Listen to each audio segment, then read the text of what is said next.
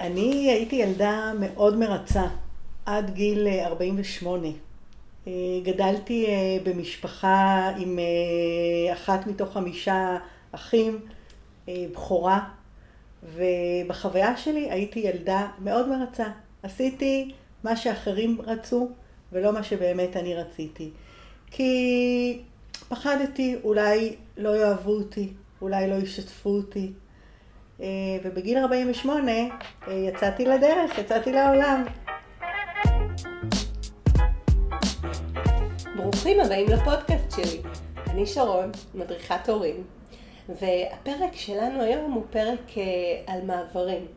מעברים שיש לנו מבית ספר יסודי לחטיבה, או מבית ספר יסודי לתיכון, כשאין חטיבה באמצע. בעצם כל המעברים, והמעבר הזה הוא מעבר גם מבית ספר וגם בעצם מילדות לבגרות, לגיל ההתבגרות. אז uh, לטובת השיחה הזאת uh, הזמנתי את ישראל על האולפן. תודה רבה ישראל השבת. תודה רבה לך על האפשרות. זה כיף לארח אותך, יש פה בוקר מקסים ואנחנו משוחחות. אז בואי תציגי את עצמך ואז uh, נגלוש לנושא. אוקיי, okay, אז אני נשואה לדובי ואימא לניצן בן 19. ניצן ילד עם הפרעות קשב וריכוז, היום הוא עתודאי, אה, ואני אה, מאמנת אה, ילדים ונוער. בזכות ניצן בעצם החלטתי לעזור לילדים לחוות חוויות של הצלחה, וזה מה שבחרתי לעשות, וזה מה שאני עושה בעשר שנים האחרונות שלי. זה נהדר, את בעצם פוגשת אה, ילדים ובני נוער בקליניקה מדי יום, ואת שומעת בעצם, מלווה אותם בדרך הזאת שהם עושים להפוך להיות מבוגרים. אה, כן, עם... אני מקנה להם, בעצם אני נותנת להם כלים שבעצם יעזרו להם להתמודד עם האתגרים שלהם אה, בחיים, ולא חסרים אה, בגילאים האלה אתגרים. אז בואו נדבר באמת על אתגר מאוד גדול, שיש לי ילדים בדרך כלל בכיתה ו' ומסיימים בית ספר יסודי. ואז הם צריכים ללכת לחטיבה. יש שם איזשהו אה, מעבר שהוא לא מעבר פשוט, לא להורה ולא לילדים. נכון, אז יש אה, כמה אתגרים במעבר הזה. קודם כל, זה גם מתנגש עם גיל ההתבגרות, שהגיל אה, ההתבגרות הוא גם מתחיל אה, קצת יותר אפילו מוקדם, אבל בעצם זה פוגש את הילדים וגם את ההורים בעצם.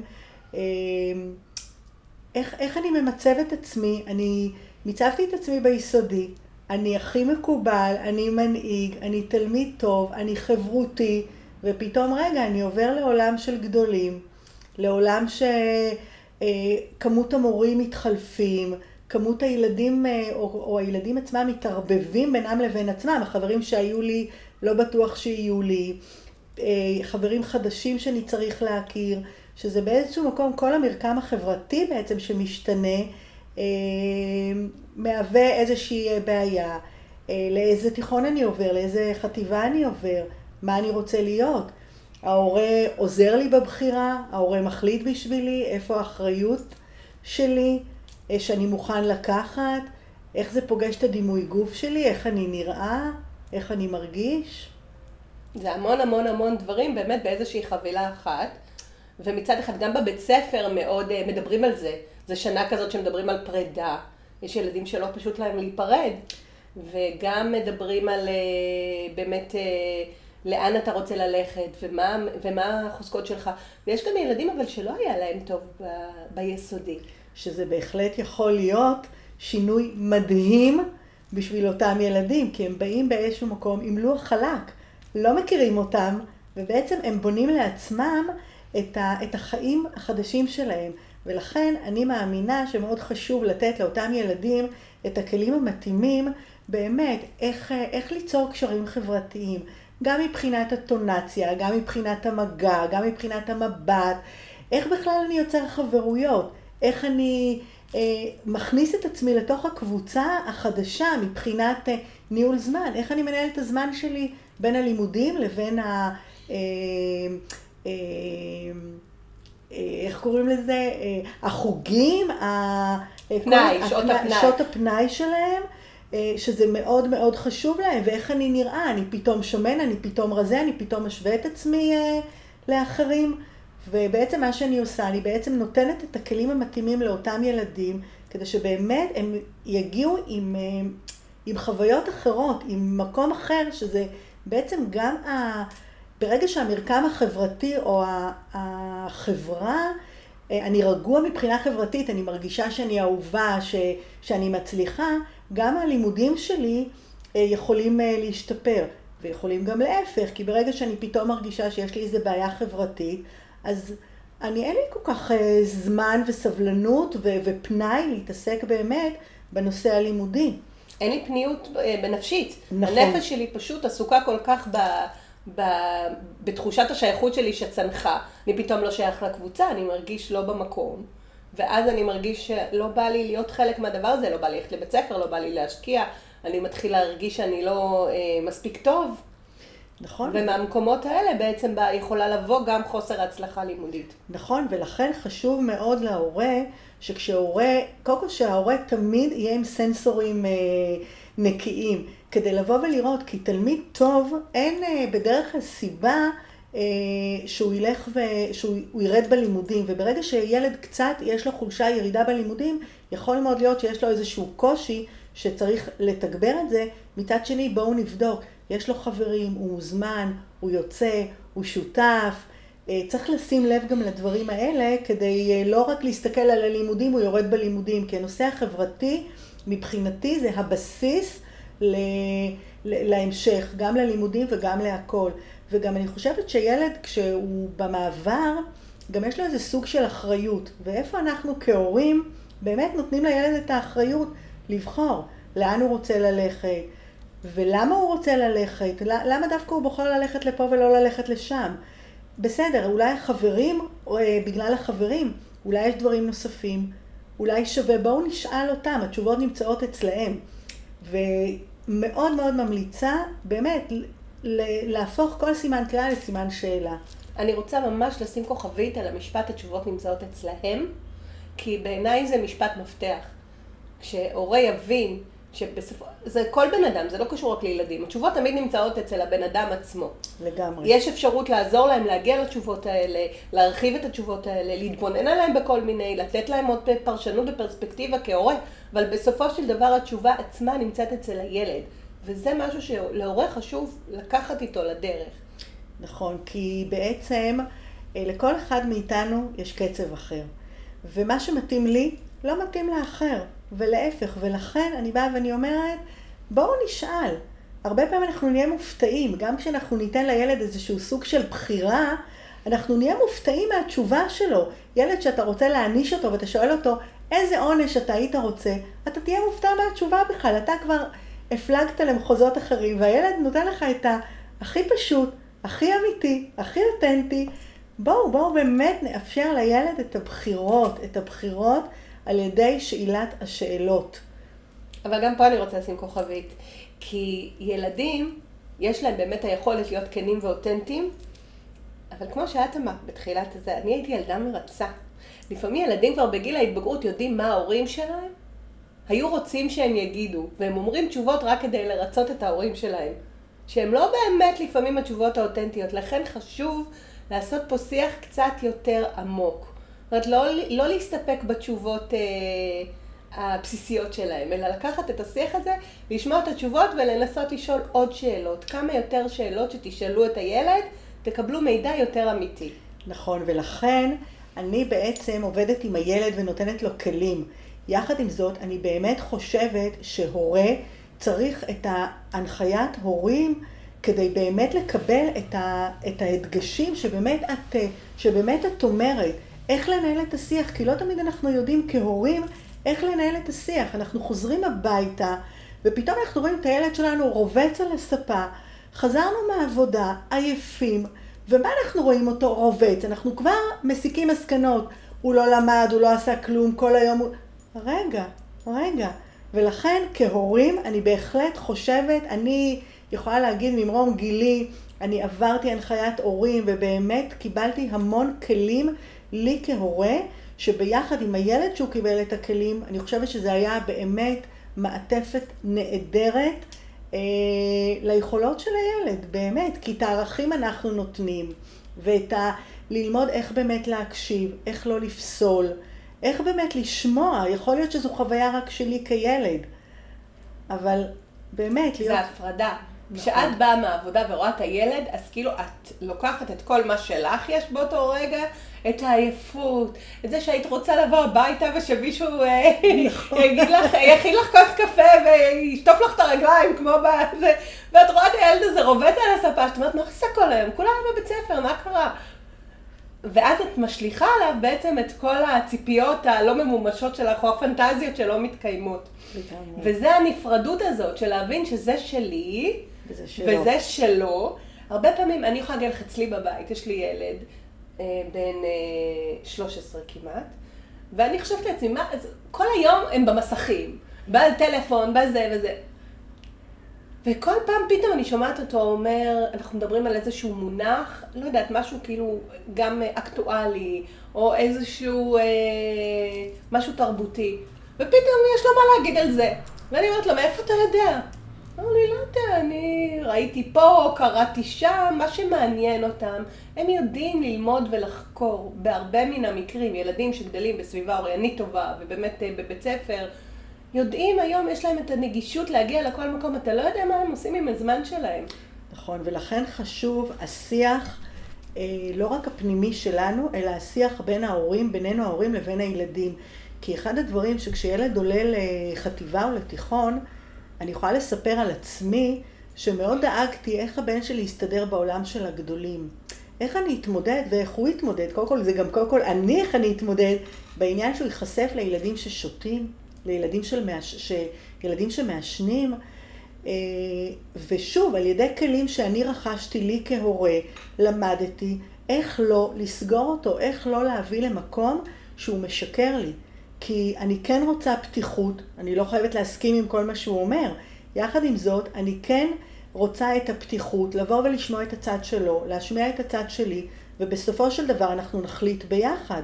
כמובן, אני לא מדברת על דברים אקוטיים שבאמת אה, זה אחריות שלי, ואני לוקחת את המושכות לידיים שלי, אבל כן לתת לו להרגיש שהוא כבר בוגר. לא פעם יש לנו כהורים קושי להבין שהילד באמת יתבגר, והשיח צריך להיות שונה, והשיח צריך להיות יותר מאפשר, ו... ו- ו- וזה לנו, ולכן אני אומרת שבלי קשר לעבודה עם הילדים, לא פעם אנחנו אלה שזקוקים יותר להכוונה, לדיוק, ל- ל- באמת להסתכל קצת על, כמו שאת אמרת, על ההפרדה, זה שלי ואיך אני משנה, כי הקשר בין ההורה לילד הוא, אין יותר חשוב מזה מבחינתי, אין יותר חשוב מזה. אני חד משמעית תומכת בדעה הזאת, וזה משהו שבונים אותו. זה לא משהו נכון. שבא ביום אחד, זה משהו שהוא באמת בבנייה, זה תהליך. תהליך, והוא יכול להיות ארוך, והוא יכול להיות מתסכל לפעמים, ויש בו צעד אחורה ושני צעדים קדימה, זה צריך המון המון סבלנות ואורך רוח. נכון, לכן אני, לכן אני אומרת שמבחינתי, זה שילד מקבל את הכלים, זה סבבה. מה הוא יעשה עם הכלים זו שאלה. אותו דבר אנחנו כהורים, אם אנחנו מודעים, בואו ניקח לנו קצת תמיכה, קצת עזרה, קצת נבין מה עובר גם על הילד, איזה כלים אנחנו, זה שהילד מקבל את הכלים בלי העזרה שלנו כהורים, זה לא תמיד יכול להצליח. זה יוצר הרבה מתחים. בואו נוריד את זה, גם ככה הילד מתוח במעבר הזה. פתאום אה, הוא מרגיש שמן, פתאום הוא מרגיש רזה, פתאום פחות הוא היה מנהיג, פתאום עכשיו הוא, אה, הוא לא בדיוק מנהיג, כי הוא צריך לבנות את עצמו מחדש, ו, והוא לא יודע תוך כמה זמן זה ייקח. ו... אז בהחלט גם אנחנו כהורים אה, חייבים את, ה, את ההדרכה הזו. אז בואי רגע נעשה סדר. בואי נתחיל נגיד בשנה הזאת, שלפני המעבר. יש לנו, נבנה את זה כמדרגות. אוקיי. ההתחלה שלנו היא השנה, יש שנה שלפני המעבר, אם זה ו', אם זה ח' בערים מסוימות. על מה ההורים צריכים לשים לב? מה צריך לשים דגש? איך אנחנו מחזקים? בעצם איזה כלים יש לנו לתמוך בילד לקראת המעבר הזה, שכשהוא יגיע למעבר, איך אנחנו מכינים אותו? אז אני בדרך כלל, אני עובדת, עוד פעם, מהמקום שלי כילדה מרצה, ויש לא מעט ילדים שמרצים לאו דווקא את ההורים, מספיק שחברה, שהילדים נגררים אחרי חברים. לכן אני מבחינתי לקחתי את הנושא הזה כביטחון עצמי, כדימוי עצמי, כערך עצמי. בתוך הערך העצמי הזה, יש לי ארבע כנפיים. שאני באה וטוענת שכמו שפרפר לא יכול לעוף בלי כנף אחד, או רכב לא יכול לנסוע עם שלושה גלגלים, מבחינתי זה אותו דבר. זה אומר בעצם לחזק את החוזקות של הילד. לבוא ולראות מה הוא כן מצליח, ולא להגיד לו, אתה חזק בזה, אתה חזק בזה, אלא על ידי עבודה, אה, גם עם קלפים וגם עם שאלת שאלות, אנחנו מגלים בעצם מה החוזקות של הילד. וזה ה basic, וברגע שילד שיש לו חוזקות והוא יודע שהוא הצליח במשהו מסוים, כי הייתה לו חוזקה, כי הוא עשה א', ב', ג', אין שום סיבה בעולם שאותה חוזקה לא תעזור לו במקום אחר. המדרגה השנייה בעצם זה ניהול זמן. כי אם אני לא יודע לנהל את הזמן של עצמי, אז אני עוד פעם, אז אני שוכח דברים, ואני מגיע לרגע האחרון שבבוקר אני נזכר שיש לי עבודה להגיש, ווואו, לא הכנתי את העבודה, ופתאום כואבת לי הבטן ואני לא רוצה ללכת לבית ספר, כי כואבת לי הבטן, אבל זה לא כואבת לי הבטן, כי משהו לא בסדר. אז כן לקבל כלים, איך אני מכין, איך אני מתארגן מראש, איך אני מסדר לי את פינת העבודה שלי, שלא יהיה לי הפרעות... אה, אה, רעשים אחרים, שלא משהו ימשוך את העין שלי, אלא שאם אני יושבת להכין שיעורים, שבאמת אני אתרכז בעבודה ובשיעורים. הדבר הנוסף זה באמת קשרים חברתיים. זה באמת איך אני יוצר קשרים. יש ילדים נורא שאוהבים לגעת, יש ילדים שמדברים בקול רם. לא כולם אה, אוהבים את זה. אז איך בעצם אה, לקרוא את הצד האחר, איך הצד האחר רוצה שתדבר עליו, שתיגע בו, שלא תיגע בו, שתתרחק, שלא תתרחק. והדבר האחרון זה בעצם האחריות, האני מנהיג את עצמי. מה האחריות שאני לוקח? על ה... גם על המעשים, בעיקר על המעשים שלי, כי כל דבר שאני עושה, יש לזה מחיר, והמחיר הוא שלי. אני הגעתי בלי שיעורים, אז אני מקבל הערה. אני אה, הבטחתי שאני, אה, אה, שאני סוגר את המחשב בשעה עשר, כי מחר יש לי מבחן ואני צריך לקום מוקדם, ולא התעוררתי מוקדם והעירו אותי מוקדם ואני כל היום עייף, זה מחיר. כשבילד הוא עייף, הוא לא מסוגל להיות מרוכז, הוא גם לא תמיד רגוע. זה, אני אומרת, זה כל הכלים האלה שבעצם הילדים חשוב מאוד לתת להם, חשוב מאוד לאפשר את המינונים, גם לשבת ולדבר עם הילד, כי לפעמים בין השורות אנחנו רואים שהילד אה, יש לו משדר איזושהי מצוקה מסוימת, ואנחנו כהורים יכולים לבוא ולשאול, יכולים לעשות עם הילד זמן נטו לעצמנו. רגע לנתק את עצמנו מהטלוויזיה, מהטלפונים, פעילות אפילו סתם לצאת להליכה ביחד, לצאת לאכול גלידה ביחד, במיוחד שיש כמה אחים בבית ותמיד הילד מרגיש, אה, הוא מקבל יותר ממני, אני מקבל פחות, אז באמת מאוד מאוד חשוב לשים דגש על, ה, על הדברים האלה. ילד שרוצה לבחור, לאן הוא רוצה ללכת.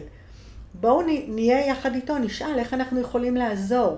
בואו נלך נבקר בבית ספר, בואו נשאל ילדים שלמדו, בואו נכיר, בואו נעשה סיור בבית הספר ונחווה את האווירה. האווירה מאוד מאוד מאוד חשובה, כי ברגע שהאווירה היא נעימה, אז שיעורים, תגבור בלימודים, תמיד אפשר. ברגע שיש אווירה טובה והילד כיף לו לבוא לבית הספר, אני חושבת שזה ה... ההתחלה מבחינתי הכי טובה שיכולה להיות. כן, אבל זה משהו שאנחנו לא יודעים אף פעם. אנחנו יכולים באמת לנסות לראות, לדבר עם ילדים שנמצאים בבית ספר הזה, לדבר עם מורים, ואנחנו לא באמת יודעים, כי חוויה היא חוויה מאוד אישית סובייקטיבית. יכול להיות שיש ילדים שמאוד יפרחו בבית ספר הזה, ויש ילדים שהוא לא... זה, זה בכל זאת בחירה שאנחנו לא יודעים בדיוק מה יעלה בגורלה. נכון. אנחנו מלמדים בעצם איך לעשות בחירה בכל דבר, לא משנה, תמיד כשאנחנו בוחרים אנחנו לא יודעים מה יעלה בגור, וזה משהו שחשוב אבל לשים עליו גם, לתת עליו את הדעת. ללמד את הילד שלוקחים בחירה. נכון. יש לי פה פייט, מה שנקרא, אתה חייב בסופו של דבר לבחור. איך בוחרים? בוחרים uh, בצורה מושכלת, אנחנו הולכים לבדוק, אנחנו מדברים עם אנשים, אנחנו רוכשים ידע. לגמרי. אבל אחרי זה, מה יקרה? צריך לדעת שאנחנו, את יודעת, זה לא כמו שפעם היו אומרים, אה, תיסע לאמריקה, מתגלגל זהב ברחובות. זה, ואז יש צניחה מאוד גדולה של הפנטזיה הזאת, שחשבתי שאני אבוא למקום ויהיה בו מעולה. וגם אם זה מקום מעולה, לפעמים יש לך התחלה מקרטעת. נכון, וגם, אני באה ואני אומרת, אין כישלון, יש צמיחה. אז זה לא הצליח? אוקיי, בוא נלמד מה לא הצליח, ומפה נשנה את הצעדים שלנו. הרי זה, זה למידה, זה, כל הדברים האלה, אנחנו לומדים את זה תוך כדי אה, התקדמות. אנחנו יכולים לראות את זה ככישלון, הנה נכשלתי, וזה לא משנה אם זה במבחן או בבחירה או לא משנה במה, ולבוא ולרדת ולהתעצבן, ו, ואיך אומרים, לשבור את הכלים. מצד שני, אוקיי, רגע, נכון, זה מתסכל, בוא נהיה רגע בתסכול הזה, ובואו נבדוק, בואו נבדוק איך אנחנו נעשה את זה אחרת. מה עשינו אולי לא טוב, מה אולי חשוב לפעם הבאה, ויכול להיות גם לא כל הבחירות שלנו הן מוצלחות. גם אני בתור הורה, לא פעם הבחירות שלי היו לא מוצלחות. אלה החיים. והחוכמה זה באמת לתת לילדים את הכלים האלה בזמן הזה, לא בצבא ולא אחרי הצבא, אלא זה כלים לחיים, ממש כלים לחיים. אני מאוד מסכימה איתך. אני גם חושבת, אה, רגע, עבד לי פה חוט המחשבה, רציתי להגיד פשוט משהו ספציפי על, ה, על המעבר הזה, אבל אה, בואי, בואי נתקדם, אני בטח אזכר בהמשך. אז רציתי לסכם רגע את הנושא הזה של, אה, אז מה באמת לעשות בשנה, בשנה הזאת, יש לנו שנה בעצם להכין את הילדים למעבר הזה. אני חושבת שכדאי ושווה לשבת בתחילת השנה עם הילדים לאיזושהי שיחת תיאום ציפיות. ביניהם, להגיד להם, תקשיבו, זו השנה האחרונה בבית ספר יסודי, איזה כיף, זה מאוד מרגש, אתם יוצאים לדרך חדשה, אנחנו גם מתחילים ככה את גיל ההתבגרות, וגם יהיו פה החלטות חשובות לקבל השנה, וגם, ואז בתוך השיחה הזאת להגיד להם מה עומד בפניהם. ולאט לאט זה נותן לנו איזושהי נקודת התחלה להתחיל לטפטף להם את זה אה, לאורך זמן, כדי שבמהלך השנה הם יוכלו להתחיל להתגבש ולקבל את ההחלטה הזאת בצורה יותר טובה. אנחנו נלמד אותם איך לקבל החלטה במהלך השנה הזאת. אני חושבת שזאת מיומנות שהיא חשובה לרכוש בשנה המקדימה את המעבר. נכון, אז בשילוב, בנוסף בעצם ל, ל, באמת לסיוע ולתמיכה של ההורים, אה, מעבר לזה גם, קודם כל מבחינתי זה הכי חשוב, כי ילד שהוא לא רוצה לבוא ולקבל את הכלים, אני לא, אני לא מתחילה עם זה, כי אני רוצה לעזור לילד ליצור חוויות של הצלחה, ולא חוויות של כישלון.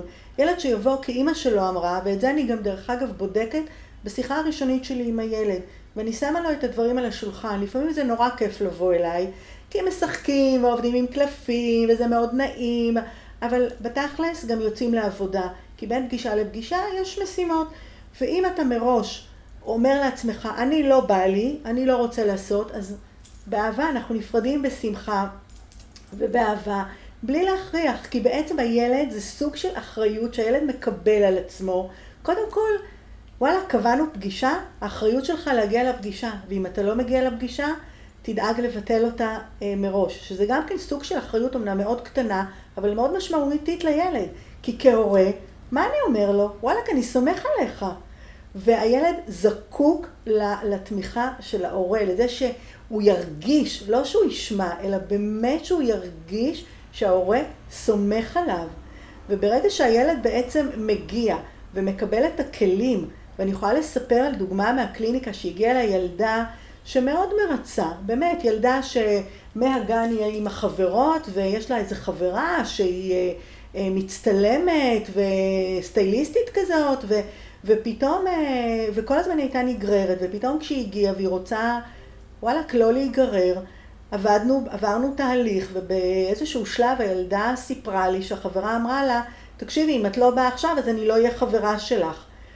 והיא אמרה לה, אז לא צריך, אז אל תהיי חברה שלי. ואני כל כך התרגשתי כשגם ההורים באו וסיפרו את זה. אז נכון, זה היה פעם אחת, ונורא התרגשתי ונורא שמחתי. יחד עם זאת, בדקתי שזה לא פעם אחת וזה נגמר. כי זה משהו שהיום זאת היא, מחר זאת אחרת. והמטרה שלה, כשהתחלנו להיפגש, זה באמת שיהיו לה יותר חברות. וכשסיימנו את התהליך, אז היו לה כבר חברות אחרות, ואני בכלל הופתעתי בסוף התהליך, כאילו עם כל הקורונה, שמנהל בית הספר הזמין אותה אליו כדי לקבל תעודת הערכה על, ה, על הציונים שלה. ואין, זה, זה, זה, זה החיים שלי, לראות באמת את אותם ילדים שעוד פעם, כהורה, אני מסתכלת על עצמי כהורה, לא הייתה לי את הסבלנות אה, באמת ככה לגדל ולתת לילד שלי את הכלים. לא היה לי את הידע. לא ידעתי איך גם לעשות את זה.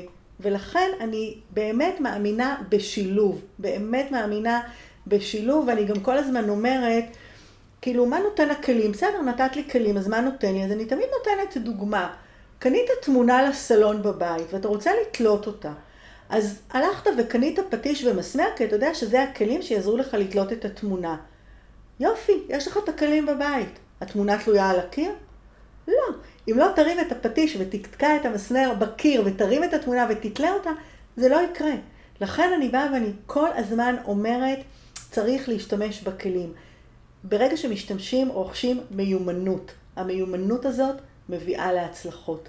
אני מסכימה איתך במאה אחוז, אני חושבת שמאוד חשוב לתת כלים לילדים, ואני מסכימה שמאוד חשוב לא להיבהל מעזרה, אה, מעזרה חיצונית. אבל אני גם חושבת שיש הרבה הורים שיכולים לתת לילדים, יש ילדים שפחות, אה, שמערכות היחסים עם ההורים פחות אה, טובות, שהם לא מוכנים לקבל עצות מההורים, שהם באמת צריכים תמיכה חיצונית, הורים שלא יודעים. אז אלה הורים באמת שזה, ואני חושבת שגם יש אפשרות להורים, חשוב לי שהורים ידעו בבית שהם יכולים לעשות המון המון פעולות בבית. את יודעת מה? אפילו לא המון פעולות. קצת פעולות בבית, שיאפשרו לילדים שלהם גם לפתח את אותו סוג של ביטחון עצמי, גם עם הכוונה מינורית. זאת אומרת, לא עכשיו אתם לא יוצאים למסע של שלוש שנים. לגמרי, התהליך הוא תהליך קצר, ואני גם באה ואני אומרת, היות והתהליך הוא תהליך אה, קצר וממוקד, בשורה התחתונה אה, צריך להמשיך ולשמר את זה בבית. וברגע שההורים, כי אני אומרת עוד פעם, אנחנו חיים עם הילד, הילד הולך לאימון, הולך לשיעור פרטי, סבבה, אבל כל החיים שלנו זה בתוך הבית. ואנחנו כהורים סופר יכולים לתרום ולעזור לילד ובאמת להעיף אותו. כי עוד פעם, כמאמנת, אז אני יכולה לתמוך, אני יכולה לעזור, אז אני נפגשת אה, 15 פגישות עם הילד, יופי, ומה קורה אחרי זה? הוא לא שומע ממני, ולכן חשוב שההורה יעריך אותו ויתגמל אותו ו- וישקף לו את הדברים. מאוד מאוד חשוב, ויעודד אותו לכל מיני אה, אה, דברים, וישאל אותו, ילד למשל עם דימוי גוף נמוך, שהוא מרגיש שהוא שמן, אז לבוא ולשאול, איך אני יכולה לעזור לך? מה, מה אתה צריך ממני כדי שאני אעזור לך? לפעמים את יודעת, אפילו להכין סלט בקופסה שהוא ייקח איתו לבית הספר ויאכל את זה כצהריים במקום כריך. אני לא יודעת, בואו נשאל כל אחד לפי מה שבאמת מתאים לו. בענייני דימוי גוף זה קצת יותר מורכב בעיניי, פשוט אה, אני אחרי כמה וכמה פרקים על דימוי גוף. אה, זה צריך לבוא מהילד. יכול להיות שהוא לא רוצה בכלל סלט. יכול להיות שהוא לא רוצה שיתעסקו בכלל במשקל שלו. יכול להיות. צריך לבוא, במיוחד עוד פעם, אנחנו מדברות על גיל ההתבגרות. בגיל ההתבגרות המשקל של המלל ההורי, הוא פחות... אתה במילא, הילדים הורים, אתה ההורה שלי, אתה צריך להגיד שאני יפה, אתה צריך להגיד שאני חכם, אתה צריך להיות אז, בצד אז על שלי. זה יש לי, אז על זה אני, יש לי, אז על זה יש לי מה להגיד. אני רוצה להגיד לך שהבן שלי סיים... אה, תיכון, ובסוף שנה המורה עשה משהו מאוד מאוד יפה. הוא, הוא עשה, הוא הסריט את הילדים, כל ארבעה ילדים, ושאל אותם כל מיני שאלות. אחת השאלות שנשאלו שם זה, אם אתה רוצה להיות כמו ההורים שלך, או מה חסר לך, בוא נדייק, נעשה את זה אחרת, מה חסר לך שההורים שלך, מה היית רוצה לקבל יותר מההורים שלך שלא קיבלת? אז הילדים אמרו, תקשיב, האבא, ההורים שלי כל הזמן היו, היו אומרים לי, אתה יפה, אתה מוצלח, אתה חכם, אבל וואלכ, אני לא תמיד כזה, תגיד לי גם כשאני לא מוצלח, תגיד לי גם כשאני טועה. ואני מסכימה איתך בהחלט גם למה שאמרת לגבי הנושא של הדימוי גוף, ואני אומרת עוד פעם, גם כ, כחוז, כ, כמשהו בבית שילד אה, עושה, ילד שלמשל כל היום במחשב, אז יש אפשרות לבוא ולשאול אותו, די, תצא מהמחשב, למה אתה כל הזמן במחשב? אפשר לבוא ולשאול אותו. אתה רוצה לצאת להיפגש עם חברים, אתה רוצה ללכת לתנועה, אתה... לא יודעת, בואו נבוא ונשאל, בואו נבדוק, אנחנו נהיה עם הרגישות הזאת, לבוא ולראות. זה שהילד אה, כל הזמן במחשב, כי אין לו חברים, או כי, וואלה, כי הוא נהנה מזה, הוא גם משלב חברים, הוא גם הולך לחוגים, הוא גם במחשב, אז הכל בסדר. אבל כן, בהחלט חשוב לשים לב ולהיות רגיש באמת למצב של הילד, ואנחנו כהורים הכי יכולים להשפיע על זה. נכון, אנחנו יכולים להשפיע על זה, אני רק אומרת, זה צריך להיות בצורה מאוד אה, מתוחכמת בגיל ההתבגרות. כי אם אתה תבוא אליו, ילד, ילדים בגיל ההתבגרות הרבה פעמים, אה, ההורים שלהם מתקרבים, המגדלה שלהם מהבהבת, או הנה האויב הגיע, הנה האויב הגיע. ואז כל מה שאת אומרת, הוא בכלל, זה לא מגיע, יש חומה. את מדברת, הוא אומר כן, כן, כן, כן, רק תסיימי לדבר, ואז את שומעת אותו מסנן, את חופרת, את חופרת, את חופרת. לכן, כשאנחנו מדברים עם מתבגרים, אנחנו צריכים קודם כל, וזה אני חוזרת ואומרת ואומרת, אותנטיות. אף פעם אל תגידו משהו שאתם לא עומדים מאחוריו במאת האחוזים. ואחד הכישרונות זה לגלות, גם כשאתה חושב, הרבה פעמים הורים, גם כשאתה במקום מאוד מאוד קשה עם הילד, וקשה לך איתו, ואתה רואה בו את כל uh, הדברים שהוא לא מצליח בהם, אתה חייב לשבת עם עצמך ולחשוב מה כן יש בו טוב. מה מהדברים שהוא מצליח לעשות, ואז לבוא עם הדברים האלה, ובצורה מאוד מינורית, ומאוד uh, לא לחפור הרבה, לקצר טקסטים, להגיד לו, אני רואה אותך. לא רק זה, אפרופו רואה אותך, זה בדיוק הרבה פעמים כשאני באה לדבר עם הילד, כי אני יש לי עכשיו מה להגיד, אבל רגע, תסתכלי, הילד בכלל פש... קשוב אלייך, הוא בפניות, רגע, בואו, אז בואו נגיד, אנחנו רוצים לדבר, בואו נקבע זמן, כן? בואו נכבד את הזמן שלו, כמו שאנחנו מבקשים שיכבד את הזמן שלנו. ולכן גם כשאנחנו רוצים לבוא ולהגיד, ונכון, כמתבגרים הם אומרים, הנה, עוד פעם החפירה הגיעה, מצד שני, אם אנחנו באמת באים ממקום שהילד פנוי, אז וואלה, קצת מתרכך, זה לא בדיוק הנה החופר הגיע, אלא יש, יש טיפה איזשהו ריכוך גם מצד הילד. אני מאוד מסכימה איתך, אני חושבת שזה ממש חשוב לקבוע מראש, זה הרבה פעמים מאוד מגייס אותה, וגם אז לקבוע לחצי שעה. נכון. לקבוע ל-20 דקות. בכלל היום הקשב של כולנו הרבה יותר קצר, של מתבגרים עוד קצר יותר מזה, ואין להם סבלנות. זה דבר אחד. וגם דבר... הם יודעים מתי ההתחלה ומתי הסוף. ברגע שאת אומרת להם 20 דקות, חצי שעה, אז הם יודעים מה, מה ההתחלה ומה הסוף. הם לא חסרי ביטחון, הם לא חסרי סבלנות. רגע, מה היא רוצה? למה היא רוצה? איפה? כמה זמן? זה... יש להם את הבהירות הזאת, ולכן הם יותר פנויים אלינו. והם גם רואים שרואים אותם. כן, כי הוא מבין שאת לא עכשיו יושבת אה, לחפור לו חפירה, הוא רואה שאת רואה את הצרכים שלו, שאת...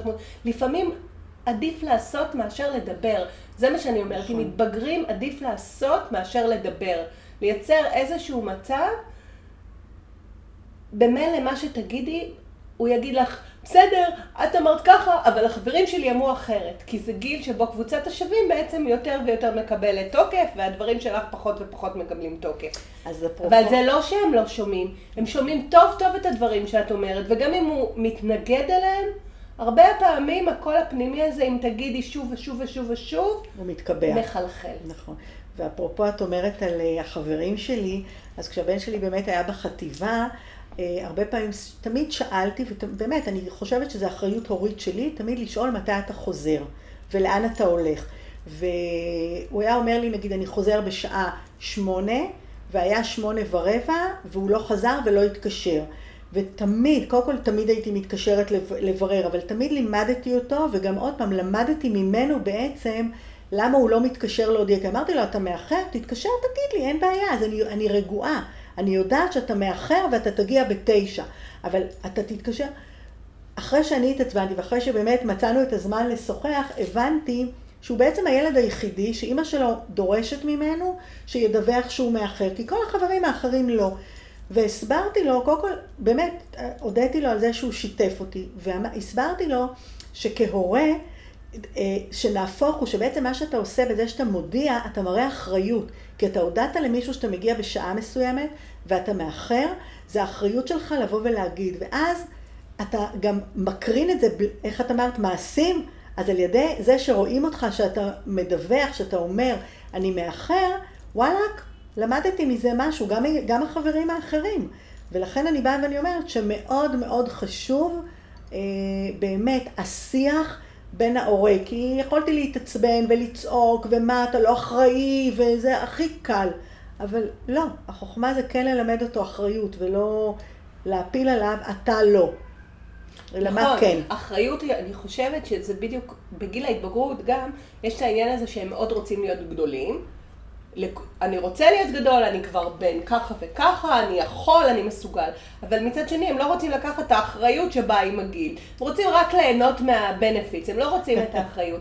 והתפקיד ההורי שלנו ללמד אותם באמת אחריות, באמת תוצאות, באמת עלויות, מחירים ורווחים שיש להם בכל התנהגות. זה לשקף להם את הדבר הזה. כי אי אפשר להיות בן אדם בוגר בלי אחריות, זה פשוט לא עובד. נכון, לגמרי. ואז, אה, וברגע שילד יודע שיש תוצאות, זאת אומרת שיש מחיר למעשים שלו, אם נכנס פה הדבר הזה, הם מאוד מאוד מבינים את העניין של מחיר ורווח, רווח והפסד, הם יודעים. ואם אתה מכניס את זה הביתה, זה מאוד עוזר להם גם בקבלת החלטות. אנחנו מדברים על זה שאנחנו מלווים אותם למקום של קבלת החלטות, אז אתה נותן להם בעצם כלי להשתמש בו. נכון, וצריך באמת להבין שזה תהליך, שזה לא מהרגע הראשון מצליח, וזה אומר שגם לנו, כשהילד מתחיל לנבוח, לפעמים אנחנו צריכים לשחרר, להגיד לעצמנו, אוקיי, בוא ניתן לו רגע להירגע, אחרי עשר דקות להיכנס, לדבר עוד פעם. לא, גם לנו כהורים יש לא מעט עבודה, אם לא, אם לא באמת אה, הרבה עבודה, כי אנחנו הגב של הילדים ואנחנו... אה, אני, אני מאוד מאמינה, הרי בבית הילדים מקבלים את הערכים, הילדים מקבלים את התמיכה, את, ה, את הלמידה. אה, כן, אני, החלום שלי היה, בגלל זה גם הלכתי ולמדתי כל כך הרבה, זה שהילד שלי באמת ישתף אותי בהכל, שלא יסתיר ממני, שלא ישקר לי, אה, ושילמד להתמודד, שיצא עם כלים שיוכל להתמודד באמת בחיים האמיתיים. כי עדיין, גם בתיכון, גם בחטיבה, עוד יש לי איכשהו שליטה. בצבא, איבדתי את השליטה. טיול אחרי צבא, איבדתי את השליטה. ולכן, ברגע שיש קשר טוב בבית עם הילד, והילד קיבל את הכלים ומקבל את הכלים ואת הליווי, וואלאק, לא יכול להיות הורה יותר מאושר. אה. אני חייבת לשאול, כנערה, מצאת את עצמך אה, ככה מעגלת פינות של מציאות מול ההורים שלך, כדי שלא יכאב להם, כל מיני... חד משמעית כן, כן חד משמעית כן. זאת אומרת, כן. זה בא אני... מהמקום שלך כ... זה בא, כן. כל המקום הזה שלי, שהגעתי למקום הזה ל- ל- להתעסק בזה, זה משתי היבטים. קודם כל, בהתחלה זה היה מהפרעות קשב וריכוז, שמה שאני עברתי עם, ה- עם הבן האישי שלי, אני לא רציתי, הבן שלי הרגיש מקולקל באיזשהו שלב בחיים שלו, ו... וזה עשה לי גם כהורה, שבאמת עשיתי בשבילו הכל, הכל, הכל, אז הרגשתי שנכשלתי, וגם מבחינת הילד, אין שום סיבה שהילד ירגיש אה, שהוא מקולקל, גם אם הוא הפרעת קשב וריכוז, הרי זה מתנה, זה לא, זה לא אה, הפרעה. מי שמרכיב משקפיים, אז מה, אז הוא, אה, אז הוא כיסוקר? יופי, אבל הוא לא, הוא רואה יותר טוב. לילד עם הפרעת קשב וריכוז יש המון תכונות טובות, הוא יצירתי, הוא יכול לעשות הרבה דברים במקביל, הוא, הוא ילד מדהים, הוא ילד מדהים. אני בתור ילדה, ואז למדתי שבתור ילדה מרצה, לא בדיוק עשיתי, עשיתי כדי שאנשים אחרים יהיו מרוצים, ולא התייחסתי לעצמי, ושמתי את עצמי תמיד בסוף. אה, באמת, לקח לי 48 שנה אה, לעמוד על דעתי ולהיות מאוד פתוחה ולהגיד את הדברים. אה, אני בטוחה שזה גם מתהליך שעברתי, אני בטוחה שגם זה מחלק מהכלים שההורים שלי נתנו לי בילדות ואני לא ראיתי את זה. כי בעיניים של ילדה אתה לא רואה, אתה מסתכל עליך ו... וזהו, אבל... אה, הנה, זה המבט החיצוני. כי הרבה פעמים יש דברים שתיקח בחוץ ולא תיקח מההורים שלך. נכון. אז אני כן לקחתי גם, מה, גם לקחתי את זה גם מההורים, אבל שוב, זה תהליך, כמו שאני אומרת, הכל זה תהליכים. התהליך שלי היה תהליך מאוד מאוד מאוד מאוד ארוך, ובגלל זה אני רוצה לתת, לאפשר לילדים לא, שלא יהיו להם תהליכים כאלה ארוכים, שלא יפרצו לדרך בגיל 50. אלא שיפרצו לדרך מיד אחרי הצבא. מיד אחרי הצבא, שישבו רגע ויגידו, אוקיי, אני רוצה לנסוע לטיול לחו"ל, אין בעיה, בואו תגבילו בזמן, בואו תירשמו, בואו תחליטו, בואו נעשה רגע בדיקה, מה אנחנו, איפה האחריות שלנו, מה אנחנו רוצים, להיעלם, לברוח, זה לא פתרון משום דבר. ככה אני רואה בכל מקרה את ה... זאת שאלה, אני קשה, כאילו, אני, אני רואה את זה אחרת. אתה רוצה, תיסע, תיסע לכמה זמן שאתה רוצה. יש ילדים שיתאים להם לנסוע לשלוש שנים, יש ילדים שירצו להתחיל כבר את הלימודים. אני חושבת שזה מאוד... אה, עוד פעם, זו שאלה. השאלה מה הסיבה. לברוח זאת סיבה לא טובה. יפה, בגלל זה... אבל בואו רגע נחקור. יפה. אז אולי זה סקרנות, אולי להיות. זה למידה. קודם כל, הכל זה למידה, ואני מסכימה, ולכן אני אומרת שברגע שיש אה, שיח מאוד טוב, מאוד בריא בבית, אז אני כהורה לא אבוא ולהגיד, לא, רגע, רגע, אתה צריך לסיים את הצבא, לנסוע לשנה לחו"ל ולהתחיל ללמוד. לא, אולי זה מתאים לי, אולי זה מתאים למישהו אחר, לילד שלי אולי זה לא מתאים. לכן אני אומרת, כן, תמיד לבוא ולשאול את השאלות, ותמיד להיות עם היד על הדופק. כי ילד הוא ילד, תמיד, forever, גם כשהוא נשוי עם ילדים, עדיין הוא ילד להורים שלו. אבל זה גם מעבר. נכון. זה מעבר מצבא, זה, זה אחד המעברים לדעתי הכי מורכבים. זה מהצבא, סיימת צבא, אתה סיימת את המסגרות. עכשיו אתה צריך לבנות את המסגרות של עצמך. וזה מעבר מאוד מאוד מורכב, ואנחנו רוצים שהם יגיעו למעבר הזה כבר עם כל כלים, סל נכון, הכלים האלה. נכון. זה מה שאני אומרת, אני אומרת, עכשיו, בשנה הזאת, יש לנו, אז אנחנו מלמדים אותם אחריות. ואז אנחנו צריכים ללמד אותם קבלת החלטות. אני חושבת שצריך ללמד ילדים להתאמן בקבלת החלטות. יש לנו זמן של שנה להעלות את גודל משקל ההחלטות שהם צריכים לקבל. נכון, אז את קוראת לזה קבלת החלטות, נכון, והקבלת החלטות באמת נכנסת תחת אחת הכנפיים, כי למשל בניהול זמן זה סוג של קבלת החלטות. מה אני עושה קודם? מה יותר חשוב לי, להיפגש עם חבר או לסיים את העבודה? אה, קבלת החלטות, שזה גם אחריות, בסדר? כי אני באה ואני אומרת, שיעורים אתה לא יכול לבחור אם אתה, אם אתה עושה או לא עושה, שיעורים אתה חייב לעשות. יחד עם זאת, אתה יכול לבחור מתי אתה עושה את זה. עד השעה שלוש, אני כהורה יכולה לבוא ולהגיד, עד השעה ארבע אתה מסיים את, ה, את השיעורים. אתה מבחינתך שהוא יבחר, אתה עושה את זה מיד כשאתה מגיע מבית הספר, אתה רוצה לנוח, סוג של קבלת החלטות, כל אחד בהתאם, אני עושה את זה בצורה אחרת, אבל זה לא כמונו כמבוגרים, שהקבלת החלטות שלנו היא בעצם שונה. אבל אלה דברים שבאמת רצוי לאמן את הילדים בגילאים עוד הרבה הרבה יותר צעירים. נכון, לגמרי. לתת להם את האפשרות לבחור, אתה יכול לתת כבר לילד בן שנתיים לבחור אם הוא רוצה עכשיו להיכנס לאמבטיה, לפני נכון. ארוחת ערב או אחרי ארוחת ערב. נכון, או לבחור איזה בגדים אתה לא, נכון. בין זה לזה, נכון. ולהגדיל את אה, כמות, את גודל ההחלטה עם הגיל.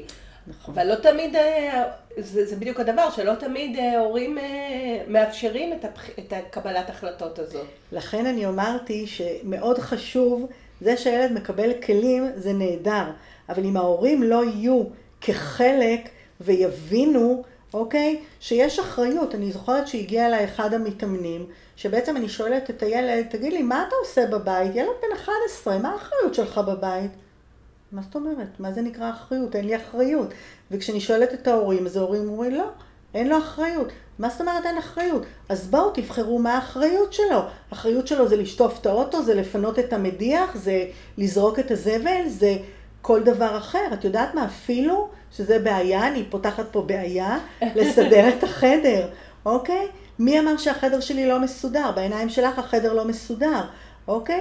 אז בואי תגידי מה את מצפה, מה את רוצה, איך את רוצה, יש מנקה, אוקיי? אתה מסדר את החדר כשלפני המנקה, או שאתה שוטף את, או שאתה מנקה את החדר פעם בשבוע, כי אתה, בכל זאת, אתה גר בבית, זה חדר בתוך הבית.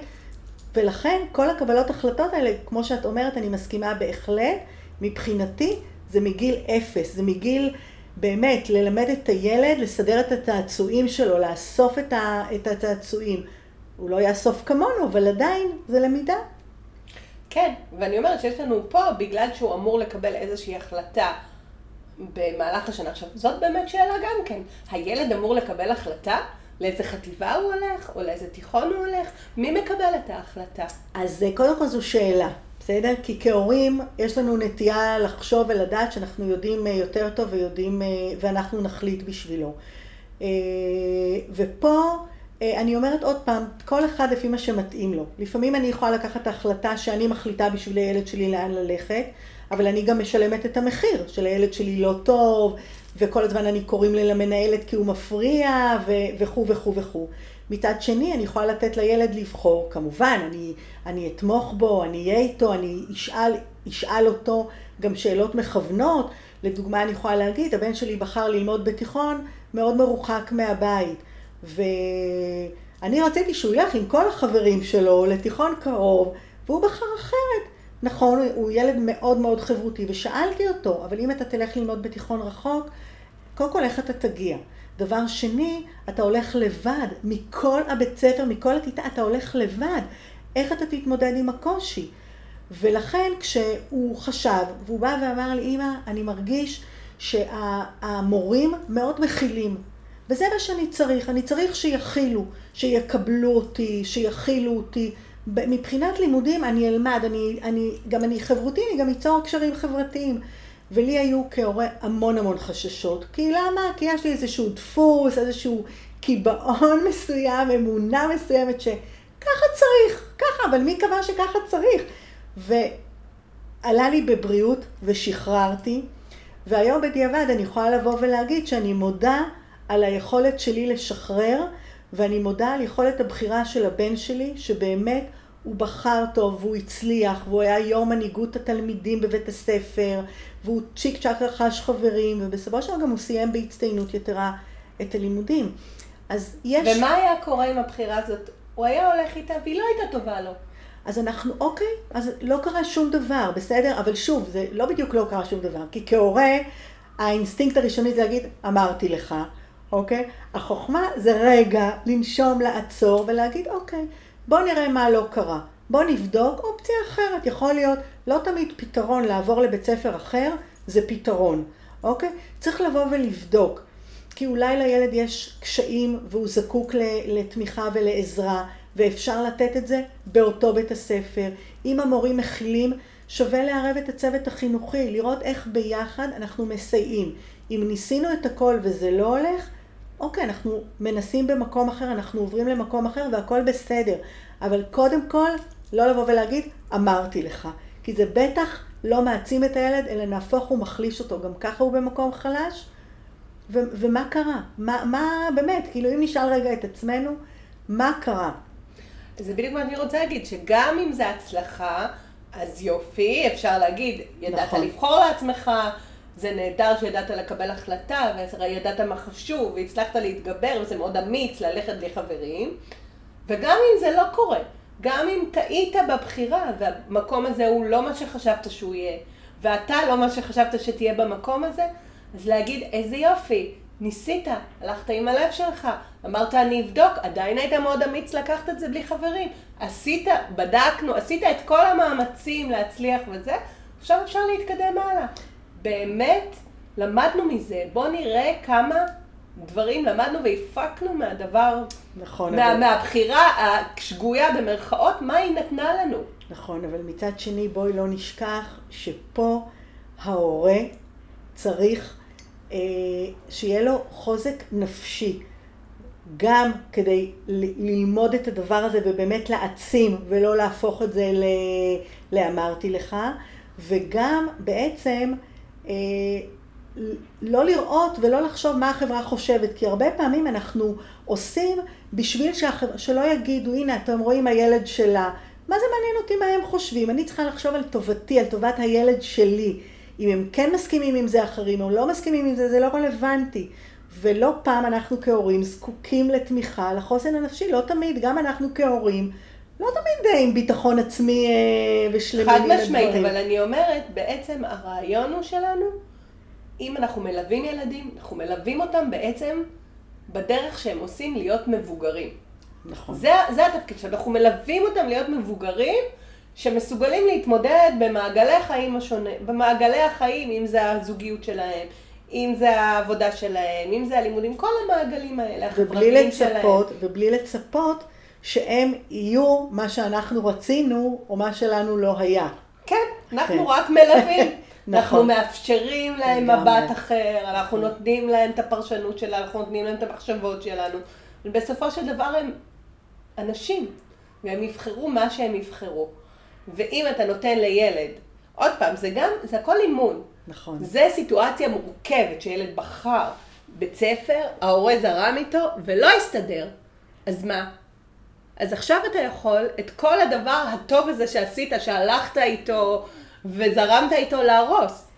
כי אם, אתה, אם תסתכלו על זה בתור איזושהי טרגדיה איומה, נכון. אז בעצם כל מה שעשיתם בטל. יפה, לכן חשוב שההורה לא ייקח את זה למקום הזה, אלא ייקח וילמד את הילד שזה המחיר, שילווה אותו, שיגיד, אוקיי, אז ניסית, אז נפלת בזה, לא קרה כלום.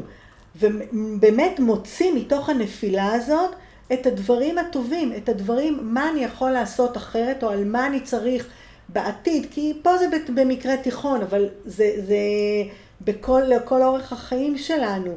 ולכן אני באה ואני אומרת שלהורה, מעבר למאמן, להורה יש משמעות מאוד מאוד חשובה בחינוך ובגידול ובליווי הילד לאורך כל החיים, כי ההורה בעצם עם הילד כל, לכל החיים.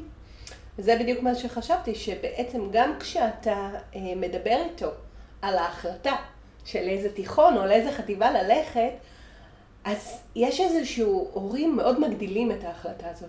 זה ישנה לך את החיים, זה מאוד חשוב, זה מאוד משמעותי. זה חשוב, אני לא אומרת שלא. אבל לשים, זה כמו לשים את כל הביצים בסל אחד, זה מכניס המון המון מתח ולחץ, כשאתה מגדיר את זה בצורה כזאת. צריך להגיד להם, כן, זאת החלטה חשובה. בוא, איך עושים החלטה חשובה? בוא ניקח את כל המידע שיש לנו. אתה רוצה אולי לדבר עם תלמידים מהבית ספר בחטיבה הזאת, אתה רוצה ללכת לראות אותה יום אחד.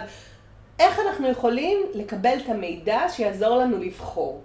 מעבר ל- להיכנס לאינטרנט, לראות באיזה ימים אפשר לבוא אליהם פתוחים, ולהגיד לו, אבל בסופו של דבר תקבל בחירה, והבחירה הזאת היא לא זאת שתקבע לך את החיים כולם. קיבלת החלטה. אם ההחלטה הזאת בסוף תתגלה כלא, כלא מתאימה לך, אפשר לקבל החלטה חדשה. כל פעם יש לנו נקודות יציאה במהלך הדרך. לא חייבים לעשות מהדבר הזה המון המון מתח ולחץ יש סביב הדבר הזה. נכון, ובגלל זה אני מאוד מאמינה בהדרכת הורים, בהעצמה של הילד. אה, זה שאומרים לילד יש לך פוטנציאל ואתה לא מנצל אותו, זה לא מעצים את הילד, זה מחליש אותו. ולראיה, בואו נראה כמה כאלה שלאורך כל השנים אמרו, אה, אתה לאן תגיע, אה, אתה לאן תגיע, ותראו אותם היום. אז ילד שהוא מחליט, באמת מחליט שזה מה שהוא רוצה, אחי, אחד האחים שלי לדוגמה, היה רוב התיכון על הדשא, בכוח ההורים שלי החזיקו אותו שיסיים את ה-12 שנות לימוד. וואלכ, הוא עשה קריירה צבאית, הוא סיים תואר שני, כשילד רוצה, אין, השמיים זה הגבול. ולכן אני גם נכון. מאמינה בכל ילד, בכל ילד יש לו את הקצב שלו, את הדרך שלו.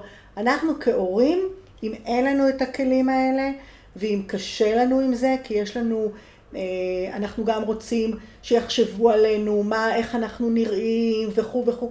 בואו, רגע נעצור, נקבל עזרה, זה לא בושה היום אה, לקבל עזרה כדי ליצור באמת אווירה טובה ובחירות נכונות ולהעצים את הילד, כי רק מהעוצמה הילד יכול לפרוח. אז אנחנו uh, מתקרבות לסוף השיחה שלנו, והיה כרגיל מעניין וזה עבר בצ'יק. אז אני רוצה שנייה לסכם, ואז תגידי לי את השתי סטנט שלך. אוקיי. Okay. אנחנו מדברים על מעברים. המעבר המשמעותי הראשון שהילד שותף לו, כי כשהוא עבר מהגן לכיתה א', בסדר. עכשיו יש פה איזושהי שותפות של ילד. הוא עובר מ... אה, הוא הופך להיות נער, והוא עובר למסגרת חדשה. אז בעצם הרעיון הוא שאנחנו רוצים להכין אותו, ואנחנו מכינים אותו על ידי חיזוק הדימוי העצמי שלו מבפנים. כי כמו שאת אומרת, יש ילדים שהם אה, מלכי הכיתה וזה, השאלה, מה קורה להם בפנים?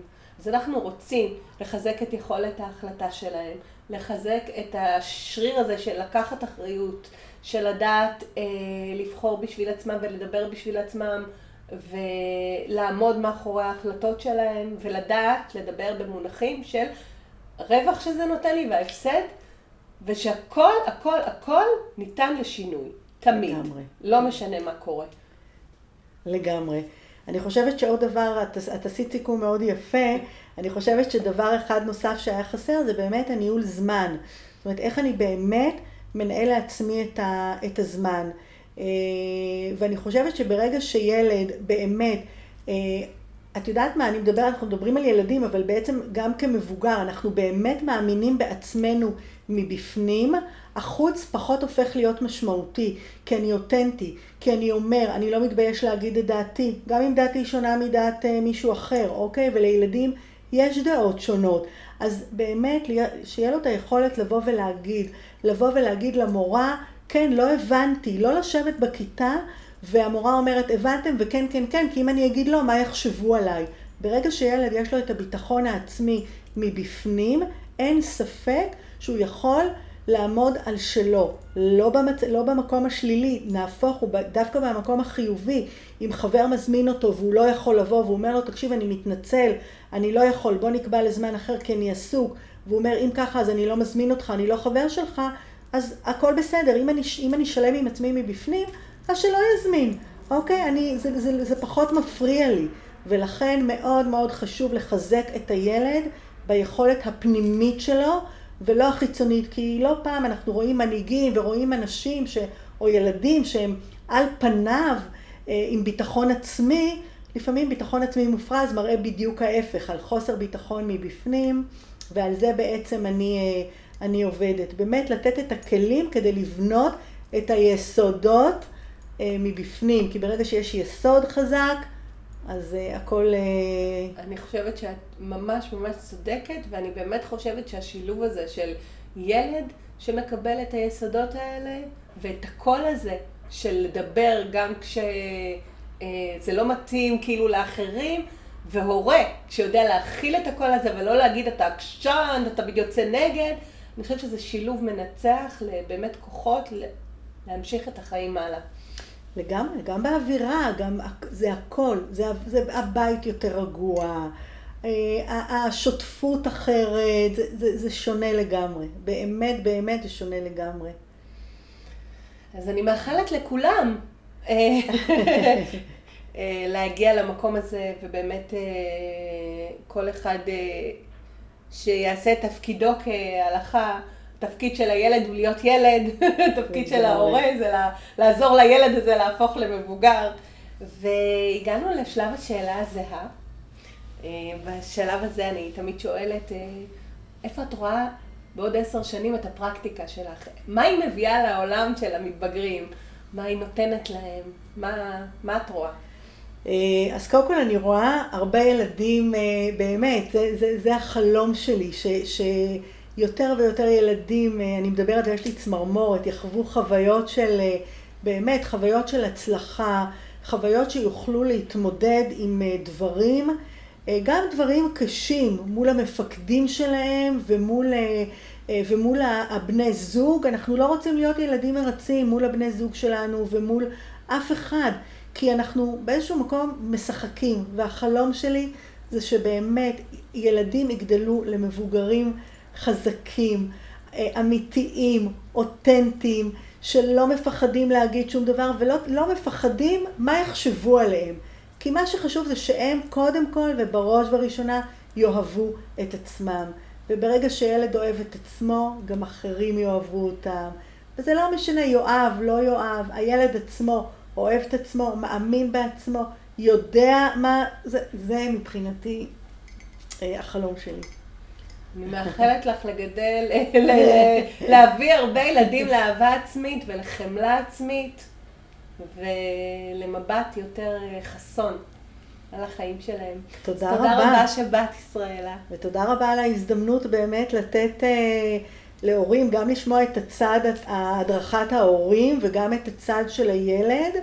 אה, באמת תודה על ההזדמנות, זה לא מובן מאליו. היה לי ממש כיף שבאת. ואני מאוד נהנית לשמוע את השיקוף של הצד של הילדים. אני חושבת שזה מאוד חשוב שההורים יהיו חשופים אליו. מאוד, מאוד. אז תודה רבה. תודה רבה. ותודה רבה לכם שהאזנתם אה, לעוד פרק של מתבגרים פוד. אה, מקווה שהיה לכם תורם ומשמעותי. אתם מוזמנים להגיב בעמוד בפייסבוק. אה, בסוף הפרק אני אצרף... אה, בתיאור של הפרק אני אצרף אה, לינק לאתר של ישראלה ולפייסבוק של ישראלה, שתוכלו לדעת קצת יותר על הדבר, אה, על הליווי הזה לילדים, לילדים שזקוקים.